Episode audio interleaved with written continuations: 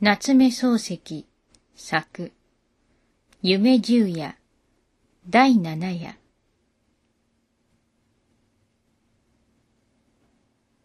何でも大きな船に乗っている。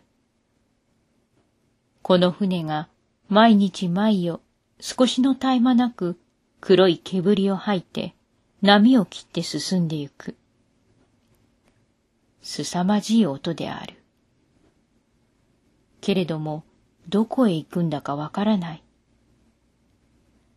ただ波の底から焼け火箸のような太陽が出る。それが高い帆柱の真上まで来てしばらくかかっているかと思うと、いつの間にか大きな船を追い越して先へ行ってしまう。そうしてしまいには焼け火箸のようにジュッと言ってまた波の底に沈んでゆく。そのたんびに青い波が遠くの向こうで周防の色に湧き返る。すると船は凄まじい音を立ててその後追っかけてゆく。けれども決して追っつかない。ある時、自分は船の男をつらまえて聞いてみた。この船は西へ行くんですか？船の男は怪訝な顔をしてしばらく自分を見ていたが、やがて、なぜ？と問い返した。落ちてゆく日を追っかけるようだから。船の男はカラカラと笑った。そうして向こうの方へ行ってしまった。西へ行く日の果ては東か、それはほんまか。東いずる日のお里は西か、それもほんまか。身は波の上かじまくら、流せ、流せ、と生やしている。へさきへ行ってみたら、水夫が大勢寄って、太い穂綱をたぐっていた。自分は大変心細くなった。いつ丘へ上がれることかわからない。そうして、どこへ行くのだか知れない。ただ、黒い煙を吐いて波を切ってゆくことだけは確かである。その波はすこぶる広いものであった。際限もなく青く見える。時には紫にもなった。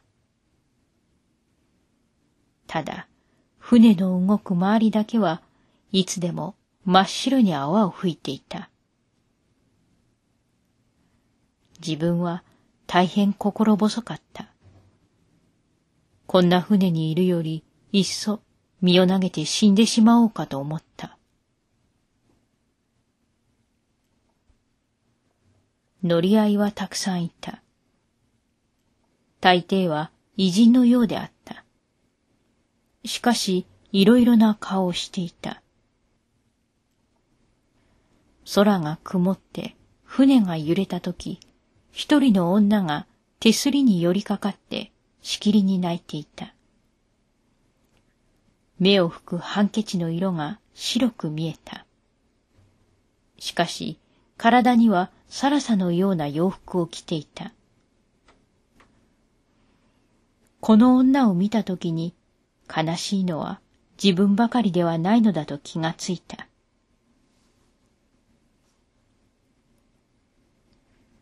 ある晩、甲板の上に出て、一人で星を眺めていたら、一人の異人が来て、天文学を知っているかと尋ねた。自分はつまらないから死のうとさえ思っている。天文学など知る必要がない。黙っていた。すると、その異人が金牛丘の頂にある、七星の話をして聞かせた。そうして、星も海もみんな神の作ったものだと言った。最後に自分に神を信仰するかと尋ねた。自分は空を見て黙っていた。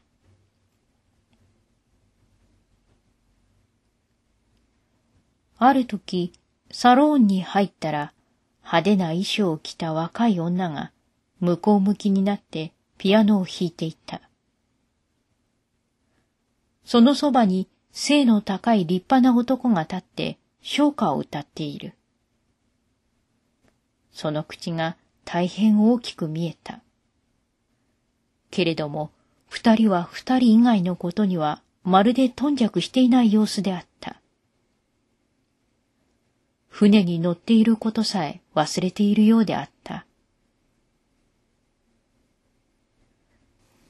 自分はますますつまらなくなった。とうとう死ぬことに決心した。それで、ある晩、あたりに人のいない自分、思い切って海の中へ飛び込んだ。ところが、自分の足が甲板を離れて船と縁が切れたその刹那に、急に命が惜しくなった。心の底からよせばよかったと思った。けれども、もう遅い。自分は嫌でも応でも海の中へ入らなければならない。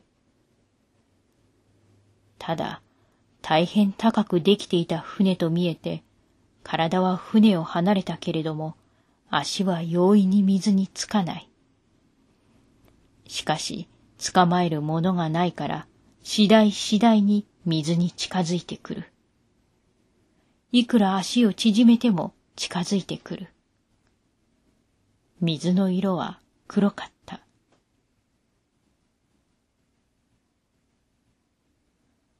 そのうち、船は例の通り、黒い煙を吐いて通り過ぎてしまった。